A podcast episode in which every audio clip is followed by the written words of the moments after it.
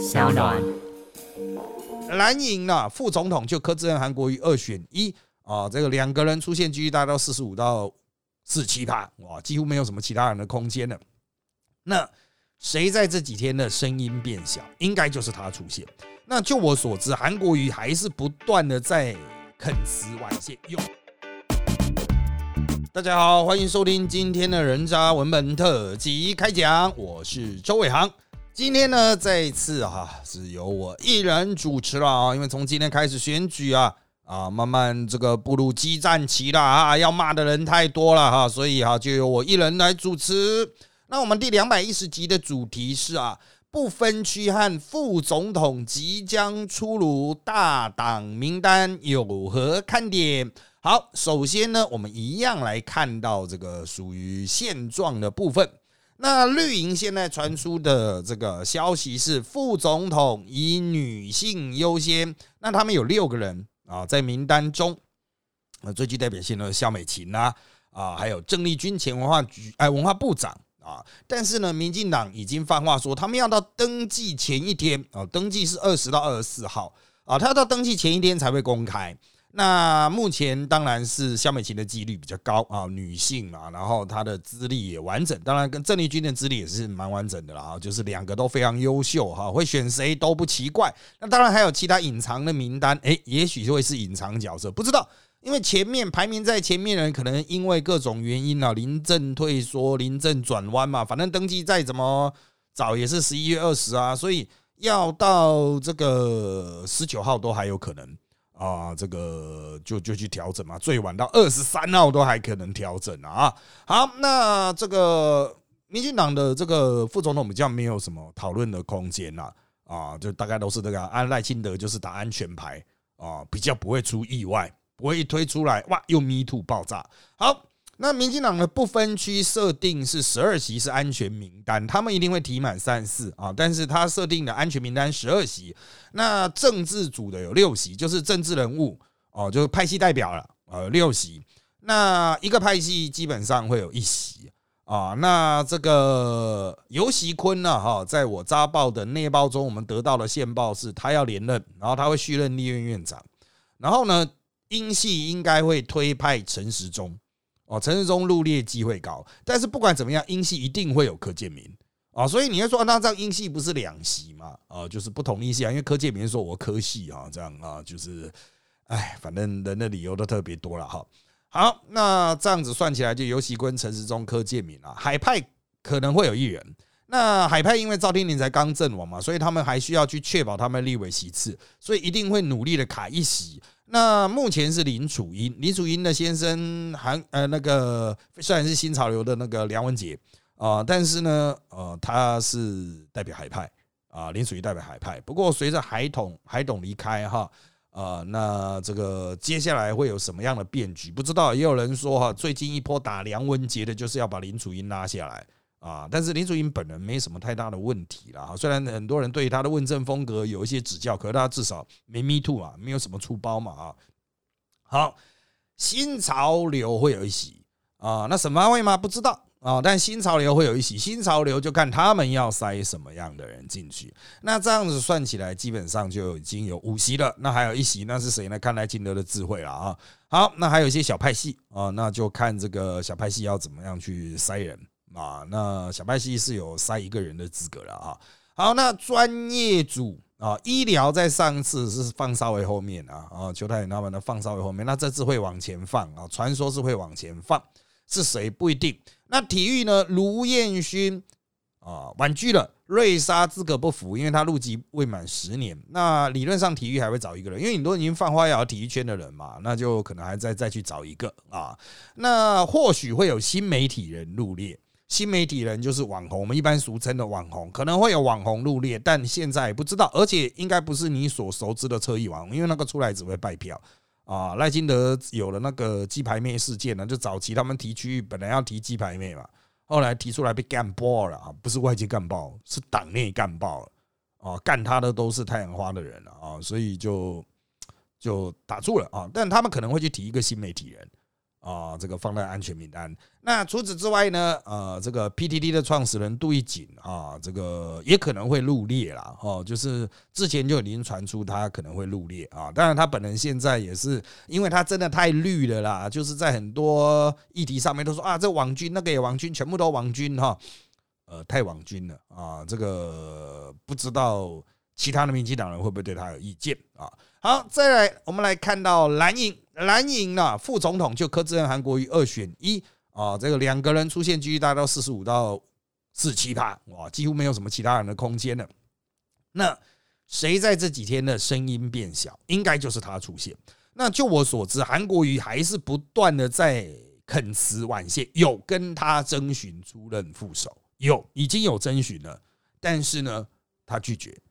啊，这个我之前在电视上，还有之前在《早报内报》。我都已经提前爆料过了，那这个在我们录音今天早上也获得证实了哈，韩系人马证实了。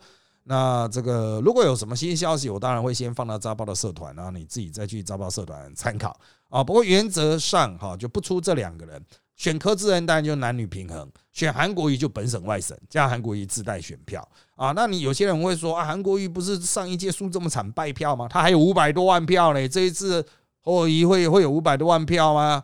啊，很难讲呢，应该没有吧？啊，好，国民党的不分区比较诡谲啦，因为哈，之前郭台铭在乱的时候，有很多的地方派系都跑去郭台铭那一边嘛，所以朱立伦在那个时候为了安抚地方派系，有试出一个讯息，但没有具体答应，就试出一个讯息，就说好，你们每一个都可以插一个啊太太啦、女儿啦啊来不分区，有点类似像吴敦义的提名办法。啊，就放了一些这个地方派系啊，这个重要的要角啊、头人啊、金主啊、哈代表这样子。好，那但是现在啊，郭台铭的叛乱声势已经衰退了嘛，成功的被朱立伦解决掉了。啊，这个这个狡兔死啊，啊走狗烹嘛，啊这个飞鸟尽啊，良弓藏啊，啊，所以现在还需要给派系那么多的喜事吗？哦，那当然，如果这个时候又不给派系，会被挑起来？又又叛逃，叛逃到柯文哲那边去？这个是朱一伦考量的点了啊。那比较能够确定，就是还是会有所谓老婆女儿代表，因为先生熊拍垮啊，所以就老婆女儿代表啊。那这个名单应该不会太亮眼，不会让人家觉得说哇，我这政治组都很漂亮。但是呢，呃，依照朱一伦在二零一六的提名调性啊，会有一些弱势代表入列。啊，那因为国民党的人才库比较多，所以他要寻找弱势代表还蛮容易的啊，会比这个民众党要来的好啊。好，那我们在那边就转来看民众党，民众党的副总统目前还是设定是周开莲啊，虽然他有放很多话，我要跟谁和，我要跟韩和，我要跟什么和，但是这些家伙都不会去，都不会去民众党。那有些人会说，哎，蓝白合不到最后时时间，呃，不能轻言放弃啊，但是。我跟各位比起来，毕竟我还是离这些人，呃，离政治圈高层比较近嘛。我所掌握的消息就是，已经根本就没有再谈了，不会有和了。啊，那郭董也是坚持要当正的嘛？难不成副总统是呃这个柯文哲嘛？不可能啊！好，那目前锁定的副总统是周开莲啊，这个就是一个保底，虽然是下市，但是好歹是盯得住、顶得住的哈。那民主党的不分区还在瞧哦，还在调整。但是呢，曾经被提及的，而且没有拒绝的，都可能列入。从黄国昌、陈昭之到陆配的徐春英到邱毅啊，甚至包括一些曾经传出来大哥级的怒金主代表都有。那他们设定的前六是安全名单哦，不过传出来的几个版本都不太好看啊。有些人说，哎呦，黄国昌啊，有黄珊珊，有双黄啊，双黄蛋嘛，哈，双黄蛋包在里面，应该就可以。可是，包括徐春英会产生内在的互斥，包括邱毅会产生内在互斥。哦，就是你有一个统派代表，哦，那包进去就选派垮。但是如果你太独的话，如果只有黄国昌、还有陈昭之、还有黄珊珊，没有另外一边的那一种蓝色的代表的话，那蓝色选票一定全部都回去国民党。哦，全都回去啊！人家说，干那么讲一堆，最后你还是一个死台独的，人家都走了嘛。所以柯文哲在讲求这个最后的平衡性上，哦，就是他可能还是希望能够摊平了哈。不过就我个人的观点，就是这只会造成内在的互斥，不是等到当选之后在选举的时候，哦，比如说我们可以想象一个状况：黄国昌和邱毅搭配选，黄国昌和徐春英搭配选，徐春英讲什么，黄国昌要买单吗？陈昭之会买单吗？哦，部分区的责任就是出来选举选举啊，替党塑造意识形态的形象嘛，这会有很严重的互斥问题。哦，柯文哲会说啊，大家不要吵了，以我为准。嗯，柯文哲根本就没有主张啊，柯文哲每次都说哦，这个有问题，那个有问题，没有解决方案了。柯文哲从来都不提 solution 的，哦，他一直讲说我们要造一个 SOP 啊，SOP 是零了。他从头到尾讲说哦，我们应该怎么做，先抓什么，再抓什么，哈，到底怎么抓嘛？哦，我们先抓最坏的，再抓普通的坏，普通坏的，最抓最后抓比较没那么坏的。干谁不知道啊？重点是怎么抓嘛？啊，警车在哪里？配枪在哪里？远警在哪里？怎么轮班？怎么计算加班费？这个才实物吧？啊，柯文哲讲的都很好听的，他就说啊，解决了，哎，解决了，不是你你说解决了就解决了。你今天这个部分区名单提出来，可能是会爆炸的啊。好，那再来是郭董啊，郭董现在非常低调，绝大多数的业界的人都认为他实质就是已经退选，待价而沽，看谁要要跟他合。那那郭董如果硬盯到最后面，大概就是五趴左右了哦，就是以这种选法，大概就是就是一些其他三阵营实在投不下的，可能就会看到郭董已经淡出江湖。好吧，好吧，那我就再去投他。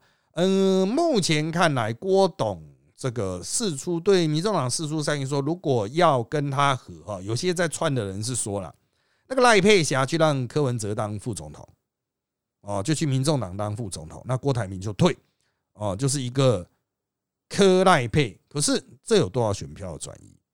支持郭台铭的人就会去支持柯文哲吗？那郭台铭除了塞赖佩霞过去，要不要塞不分区进去？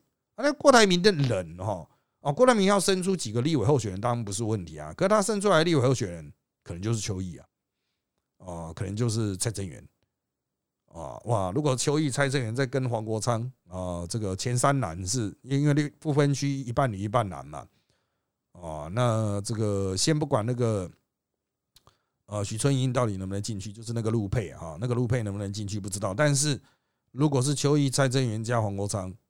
啊，这个选举怎么选呢？我不知道呢。啊，我不知道到底应该怎么选呢？这个柯文哲要可能要好好思考啊。最后面我认为双方合不起来，就是郭科合的几率仍然很低，就是视角刚到底这样子。好，那讲到这个不分区，我来简单谈一下时代力量的不分区已经提出来了，就八席啊，目前也没有什么后续提名的计划，因为没有人提说要再补提。啊，那八席里面前四席是主攻的啦，后面就是议助的啦，哈，就是出来就是来谈议题啦。当然知道自己上的机会不大啊。那排第一的林依莹是前台中的副市长，林佳龙时代的副市长，他其实就是红道老人基金会啊，就是那个不老骑士骑摩托车老先生老太太骑摩托车环台那个活动，就是他的时代的红道。哦，去做的，那他现在都在做长照，所以提名他就是长照。那再来是王宝轩啊，这是一个做社会议题的反桃园航空城的哦，这个一个很重要的代表啊，年纪比我轻了啊，但他一直都在啊所谓社运界服务啊，所以他就是维持时代力量的社运界的这个脉络和关系啊哈。好，那再来就是宋国鼎，宋国鼎这个就不用多多介绍了哈，律师啊，之前代表时代力量在苗栗选还选赢国民党。排名第三啊，但选赢国民党的啊，这个是这个破纪录了啊！就国民党首次在现场选举是最少票的，比民进党和时代力量都低票啊。当然最后当选的是中东锦啊，在这个过程中他打了很多中东锦的问题，所以柯文哲这一次出来讲说，中东锦呢五年内有做什么犯法的事吗？啊，瞎了吗？我们那个时候还飞空拍机去拍那个砂石场啊，占侵占国有地啊，啊，这个柯文哲不是瞎了，就是不是不是害。啊，不是忘了就害怕想起来啊啊！好，再来是第四名呢，是江胜啊，他是主张安乐死的医师。之后我会有一场活动是跟他对谈的啊，那就是他长期在推动安乐死啊。那这个提名他就代表时代力量接受安乐死的这样子证件作为主轴啊，所以前面依照这个排名就是长照啦啊，这个反对破迁呐。还有宋国鼎就反黑啊，啊江胜就是安乐死啊，就是都有一些政策议题。那当然我们后面还有提那个呃这个房屋政策的，还有路权的啊，也都有啊，就是我们都会针对不同的那种议题调性啊去进行提名嘛啊，都会有一个代表人进来。好，那接下来是问题的部分呢，我们就来看看大家针对这个总呃副总统还有部分区有什么样的问题。好的，第一题是啊，老师可以说一下黄国昌老师是为何与现任的党内立委疏远了吗？呃，他都不接电话，只能在一些大活动，比如七六碰到，碰到也不可能讲什么深入的事情吧？哦，所以就是属于一个他不接电话啊，就是我们很确定用多次以电话、网络各种方式传讯息联络都没有反应啊。那他之前就是他的立场，就是说他已经不要再搞政治了，家人反对嘛，老婆反对嘛。那你会说啊，看怎么列入民众党不分区，他也不不出来说 no。我只能说啦，哦，这个虽然他就是不讲话，好像当没事啊哈，但是我们就等着看吧。哦，这个如果他还把这个老婆的意见放在很核心的位置的话，那当然就不会出来啊。啊，除非是已经解决了老婆的问题啊，啊。那当然，黄国昌要出来选民众党的不分区，有些人说哇，重伤时代力量，哇，对民众党大加分。依我在半年多在时代力量内部的了解啊，我觉得见仁见智啦。黄国昌的人也搞了一堆鸟事啊，他不收拾也会很难看嘛。你们所能够看到的，比如说就是那个之前 Me Too 的时候，他力推刘世杰他们漏鸟啊，结果还流亡到印尼，他出来道个歉，好像就没有他的事了。啊！可是之前大家会 cover 刘世杰，不都是在那边拜托东拜托西吗？啊，那如果他要选举的话，哈，我必须要说，那也不是时代力量要打他的问题啊。他家也有违建嘛，他之前是因为侵占国有地，他把他家后面的违建拆掉了，然后说如果安置好家人的话，他要把他整栋的违建都拆掉。可是就有一堆黄国昌的粉丝搞不清楚状况了嘛，就跑出来讲说啊，黄国昌的违建都拆掉了，没有了，他的家还在啦。就后面那个非拆不可，因为侵占国有地啊，窃占国有地那是偷窃罪嘛，所以一定要赶快处理啊。还有那个停车场违规使用嘛，人家罚单会一直开啊，所以会拆嘛。他家自己本体的违建还没拆啊，他都已经讲了说安置好家人才拆，可是那些狂仓粉说已经拆完了，全部拆完了，赖清德也要拆啊。哦，这种喊法哈，之后就被人揪着打哦，之后会被民进党揪着打。啊，那再加上他最近打的一些案子，我个人认为技术上是带有问号。比如说他打郑文灿那个案子，打得风风火火啊，哇，郑文灿啊，以权谋私啊，帮自己的朋友敲捷运站，然后呢，啊，就郑文灿跟黄国昌这个开始吵，郑文灿跑去告，我告诉你，那个告不成啊，郑文灿一定会被不，就是一定不起诉的啦，就黄国昌一定不起诉的。那郑文很多人就说，哦，郑文灿就法院认证了啊，但实际上。如果郑文灿真的以权谋私，那种土地罪很重哎，啊，那为什么不办呢？为什么不去告呢？为什么不把证据拿去告官呢？是不是证据的效力不够不够强啊？最近他有几个案子都是拿到一根毛就打，然后好像自己还有很多证据藏在低潮，可是没有拿出来哈。证据没有拿出来，就我们其他人都只是站在旁边看而已啊。很多人说黄国昌在打的时候，为什么你不帮忙？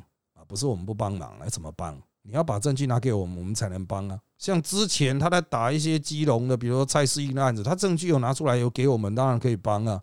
你证据不拿给我们，我们要怎么帮？啊，不是我们切割他，是他切割我。啊，不用讲整个时代力量，光是他切割我这件事情就很莫名其妙。然后黄昌粉啊，一天到晚在他的讨论区、留言区一天到晚骂我，我有跟他算账吗？也没办法跟他算啊，因为他都不收讯息啊。啊，这个我只能说了，粉丝行为了，偶像买单啊，这个自己的业力有多重，好好计算一下，决定自己的到底是要前进还是后退啊啊！好，下面一题啊，时代力量的名单是已经完全确定了吗？还会增加吗？目前没有这样的规划啊，已经完全确定的就八个啊。好，大党亮眼不分区名单真的能冲政党票吗？还是比较吃社会氛围，选保险名单比较好？目前社会氛围是走保险名单，那很多被大党点名的，陆陆续续都说了。哦，我认为就是大家都会有跟时代力量在提名的时候所碰到的压力是一样，很多候选人会觉得我出来会被打烂了，我才不要。所以哈，愿意出任不分区候选人的，我们都是非常感激啊。哦，就是哇，你愿意出来扛，真了不起！原来出来扛子弹啊，虽然之前跟你不太熟，但是你的勇气、你的付出真的了不起。我相信为每个政党出来当不分区的，其实都会经过一番天人交战啊，因为就是要出来扛子弹啊，不管你是蓝的、绿的或者是白的哦，都是一样啊。好，下面一题，如果黄国跑去排民众党不分区，实力会有所处置吗？还是未违反实力党纲？还有预估这次实力会拿几席？能保住立院党团门槛吗？好的。那这个第一个问题啊，它跟第二个问题是联动的哈。其实因为根据实力的党章啊，这个是直接就要开除党籍的啊，就是因为你排不分区就一定要有他党他党党籍。那民众党可以拥有双重党籍，但时代力量不行哦，有双重党籍就要立刻开除啊。所以如果他只要一登记就要开除了，就要开那个啊，这个纪律委员会就要开除了。啊，就一般人讲的开除了除名了哈。那这个预估实力会拿几席？目前就是目标三席啊，区域至少上看能不能上一啊，然后部分区至少看二嘛。啊，那如果区域能拿到二哈，那当然是凶悍了。那国民党一定出大事了，但是就尽量努力啊，因为现在在实力新竹市还有新竹县二选区都是排第二啊，因为你会说啊，新竹县民进党。没有吗？啊，其实原来啊，在上上一届二零二二之前，民进党在整个新竹县只有三席议员呢，在整个新竹县只有三席议员呢。哦，那这一届要好一点了，但是这个并没有改变太多，而且这一次民进党在这个原来的这个新竹二选区这边的林光华，他跑去支持林世明，哦，他还直接讲说。讲说民进党什么有好人也有坏人呐，我们要支持好人干，那不就讲那个民进党提名那个不知名的家伙好像是坏人呐，这样不太好吧？啊，那呃，在新竹市是大混战呐，啊，真人前约略领先啊，因为国民党毕竟家大业大，还是实力比较强一点啊，加上西瓜为大扁他现任嘛啊，不过邱远志、林志杰大概都十几趴啊，那这个柯文哲他们也不到十八啊，好。那下面一题，瑞莎被民进党放不分区是真的还是谣言？算是破解徐春英的一步棋吗？啊，其实呢，你想太多了哈。有没有徐春英？没有人想要破他。徐春英是所有敌对政党都巴不得民众党把他放进去，放进去大家就好选了。比如说时代力量跟民众党啊要去抢中间选票，民众党只要放徐春英，时代力量真的大喘一口气啊，哦，得救了。哦，因为马上就是他那边就名单里面就有红的嘛，哦，那相对来讲时代力量就比较堵嘛。对于年轻人来说，就是你要投一个呃这个红红的妈妈，还是时代力量这一边啊，比较还是年轻人的那种形象的啊，这个真的不难比较了。那至于瑞莎啊，我认为他进的是大名单。并不是要让他见光死还是怎么样，就是他有一个大名单，然后他会去收集一些人，然后逐步排除，去看看，哎，这个人行不行？那根据时代力量提名经验，我们也会有这样的状况，我们也会放很多人进去，然后呢，去问看看，哎，你有没有外国籍哦，或者是你有没有参选的意愿？总是要列一个大名单嘛，这个时候叫做放进不分区吗？哦，没办法讲说是放或不放嘛。哦，就是列入一个大名单，就是这是一个可参考人选。我们一一征询之后，一一把它划掉，划掉之后，最后会剩下有意愿。然后我们去查，哎，各种条件也都不错。那我们接下来就去排排序，看他排这边行不行啊？所以这是一个阶段过程，并不直接就这样帮就放进来啊，有或是帮就跑出去，没有那么容易啊。好，下面题，国民党的部分去想提一个西票机的话，老师认为谁是好人选啊？我认为提一个网红。哦，就是过去比较没有政治色彩的网红会是一个好的人选啊。这至于要提谁，我不知道哦。就是也许有一些网红，比如说电竞界的啦，或者什么界的哦，是很优秀的啊。但我们都不没没意料到他其实是国民党的，就可能他会跑去国民党啊啊。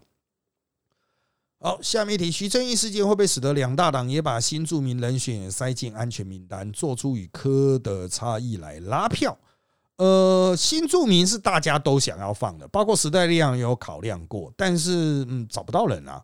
就算找到人家也不愿意，可能不代不愿意代表时代力量，他觉得说啊，你这小党啊，我要去大党啊，完全不用选爽的躺躺赢啊啊。那这个我认为国民党上次也有放过，只是没有放到前面，所以就看朱一伦的想法啊。我认为与其放陆配，或许放其他国籍的会更。更容易找到人哦，这个或者是更有说服力了啊。好，那下面题比较在意小党名单实力跟激进有什么特别需要在意的吗？激进好像还没提完，他们说要分几波提名，所以我不太清楚他们的策略。目前他们提的人，我我比较没什么印象。啊，那至于实力，就是我刚刚介绍的那一些啦，哈，那就是前面大概就是表达我们对于长照的关关怀，还有社会议题的关怀，还有对于反黑啊，啊，就政党基本立场啊。我们也不是说我们就是要提圣人啊，但是也是经过千挑百选之后，认为就是说，呃，这些人长期投入，不是昨天才蹦出来，不是自称有这种贡献的啊。好。下面一题：这届如果当选副总统，四年后应该也没那个立场去跟总统竞选。郭科侯三人有谁会甘心等八年吗？等八年真的太长了啦！啊，那郭台铭是这一届做完，他就说他不借不做，所以这个应该是他人生最后一战。柯侯，嗯，如果侯这次输了，大概也没了。啊，国民党多了是人，柯文哲可能一选再选，变成宋楚瑜第二。啊。好，那再来是马蔡二人的第一个副总统都没有继续搭档，这届的副总统要怎么做才能连任？他不见得想要连任啊，比如说，呃，萧美琴好了，哦，萧美琴可能做一任副总统之后，他接下来他都不要副总统，他搞不好去做行政院院长啊，啊，懂吗？他就直接就辞职升官了，辞职掌握权力啊。好，下面题，以前有副总统兼行政院长，柯要是找黄国昌，还能让他兼任法务部长啊？你是说柯文哲提黄国昌当副手，然后让他兼任法务部长吗？呃，这个其实也真的要解释啊，要要大法官解释啊啊！目前其实就是脸皮厚一点有不行的嘛，重点是国会要让你过，啊，不然国会一天到晚在那边闹，你国会没有过半，那那就没有那个压制力啊啊！好，下面题部分区政治组、专业组的比例大概多少才适合？也没有适合不适合问题啊，大党都一比一啊。好，下面题像吴思怀那样把争议人物摆安全名单，会影响影响会比百变名单来的少吗？呃，其实差不多哦，其实是差不多。你摆安全名单就是他就必上嘛，人家就会对你有，如果他是一个吸仇恨值吸很高的人，就会冲击到你的名额啊。那如果是摆边缘的话，人家说哇，那更就是不要让国民党带多票啊，啊，那还是一样会错赛啊。好，下面题：侯韩、侯柯志恩、侯柯文哲或侯郭郭台铭啊，郭侯韩侯柯文哲侯以上，国民党七种组合哪个几率最高？基本上侯友谊不排阵的几率都可以先全部刷掉。那侯韩侯柯志恩。我认为就是我前面讲，大概都四十几趴了啊。那柯文哲呢，几率已经很低了，除非柯文哲明天一觉起来，哦，发现有什么把柄，哦，被国民党抓住了，无条件投降啊，否则是没戏。下面题，请问老师，Chip 的不要挑衅说是不是符合民众党的言论？民众党会不会推他出来当部分区？我完全看不懂什么 Chip 的不要挑衅说，哎，我看不懂。哦，那民众党的言论是什么样？我也不太知道，因为民众党根本没有核心政见啊，哦，到现在都没有什么核心政见。他们会讲说啊，我们要推代理孕母了，我们要推什么？我就问嘛，民众党到底支不支持服服贸？啊，先服贸后后贸，先后贸后服贸，你知道吗？哦，你也不清楚啊。其实柯文哲也不太清楚啊，因为他天天都在改。哦，那。民众党会不会推他出来当部分区？首先你要问了，Chip 想当吗？他之前强力的表态就是不要。哦，就我所知，很多党都找过他，但他都说不要。啊，这很简单啊，钱赚的好好，为什么要去当部分区？是你们很穷才会觉得 部分区很好啊？这个其实就我也不要用我自己类比嘛。阿川啊，王一川嘛，我在我的米走大学 Podcast 啊，Podcast 米走大学的这个不能讲节目也有提过王一川呢。王一川现在赚的比总统、副总统都还多啊！哦，他干嘛要去跟你当个部分区？如果他被当部被派一部分区，一定是被人家指派的，就是你一定要去当啊，不管了。对阿川来说是反而是牺牲奉献的哦。好，下面一题：民进党部分区名单体育选手代表会是谁？还有瑞莎这个不排办消息，民进党部分区导致科本出身，是民进党网军自导自演，还是科本北七？科本本来就很北七，那都不用管了，去出征瑞莎干嘛？啊，但重点就在于说列大名单这件事情本来就是会有的啊，哦，等到选举过后，我再来讲这个，看这个到时候适不适合来讲时代力量大名单是怎么列，什么人都会列进去，什么电竞选手都先列，列了再去问嘛，不是问了才列啊。你不先列进去，你是问个屁？你要自己自己当皇帝哦，你自己跑去问哦，还没有获得其他人的认可，说哦好，那你去问。一般来说列个大名单，然后获得其他认可的说哦好，可以啊，去啊，去问这个人不错啊。问了之后才知道 O 不 OK 嘛？啊，不能说哦，我是提名委员，我自己去外面问一个人，然后回来说哎，他已经同意了，干别人不同意啊？你觉得他 OK，别人可能觉得他不 OK，所以会先有一个大名单，大家讨论说哎，这些人适不适合？然后大名单再拿着，就是再派人去一一的请教啊当事人，然后当事人表达意愿，或是告知，哎，我条件可以或条件不可以之后，我们再去做删改，一般都是这样的啊。好，下面一题，蓝绿不分区能选到几席？他们应该心里有个底。没错，大概都是十二席。那为什么每次都提好提满呢？民进党有觉得算了，国民党这么穷，必要提这么多人，还是怕前面人突然挂一大堆？基本上哦，提到满六百八十万。啊，提三四席嘛，总共要六百八十万，还好吧？啊，搞不好前面的国民党和民进党前面的一个提名人，他所带来的捐款就 cover 三四席了。啊，那为什么要提到那么后面呢？表达一种肯定之意啊。像时代力量在最后面，我们有放于家倩嘛？啊，在第七啊，嘉倩就是也是我们很优秀的党内的这个啊，算是基层啊。啊，他长期担任发言人呐，哈，牺牲奉献啊，之前还被黄国昌骂啊，啊，这黄国昌不是直接骂，他讲说啊，你不能随便帮我代言了，这也很妙。我们把黄国昌以前讲的话整理整理，啊，再讲一次，就黄国昌说不要随便帮他代言，啊，这到底是怎么样啊？好，但是嘉倩长期为党付出，所以哦，就是我们把他放进名单里面，啊，就是国民党和民进党也都会把党工了，啊，基层的党工放进去了啊，好。下面一题，先前老师提到时代力量的背景审查会是出问的，那大党的做法会不一样吗？以及执政党会用国家机器国安局来做背景审查吗？还是说大党都提名自己人比较不会出状况？但如王如选，我先讲王如选，那是因为朱立伦他是换住上了，非常紧急，以至于来不及找副手，所以就想说啊，王如选当过老委会主委，赶快找他来。结果没想到王如选炒军仔，而且那个真的国民党不知道。甚至已经爆开的时候，王鲁学也都没有讲实话，大家才知道他是一个烂咖这样子啊。那会不会用党机器来做背景审查呢？啊，就是用国家机器来做背景审查呢？目前还没有听到类似的状况，也都是用问的。因为即便像国安局或调查局，也不是党内高层绝对信任的呀。啊，至少在党政上嘛，哈，大家都是尽可能的保密啊，所以就是有一小圈人啊出去问人啊。啊，大概就不会超过十个啊。那民进党就我所知，就是潘孟安一直在处理这种事啊。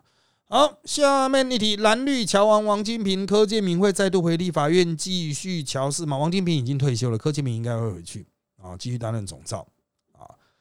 好，下面一题，呃，感觉所谓不分区容易沦为橡皮图章，大党问题严重。何况政党有时候用来博眼选民的眼球，正是不分区的多元背景议题立场候选人。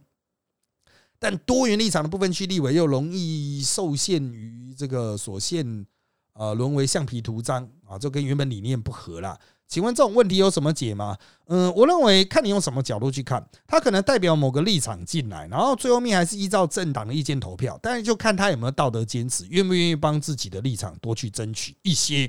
像民进党也有提环保小胖子嘛，啊，小胖子他也是就是被大家骂很惨啊。啊，说你是不是背叛了环保？但是他就是在两者之间不断的进行折冲，啊，他的思想还是很进步的啦，啊，好，那下面一题，请请教，民众党算大党吗？上次提到中国金属可能会蓝白塞名单，关纳指标有谁呢？郭董在蓝白不分区名单还有实力的地方吗？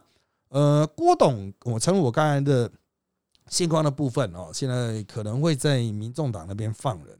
那中国金主会不会差人呢？你就去看他的背景是在中国投资啊，先生的背景是中国投资，或爸爸背景是在中国投资的啊。那民众党算大党吗？民众党的支持度算高，不会输给国民党，但真的投票会有吗？啊，应该说那个是柯文哲的支持度，柯文哲和党的支持度大概会砍个三四十趴吧，啊，至少啊，最后面投票的时候也真的要看不分区的名单啊。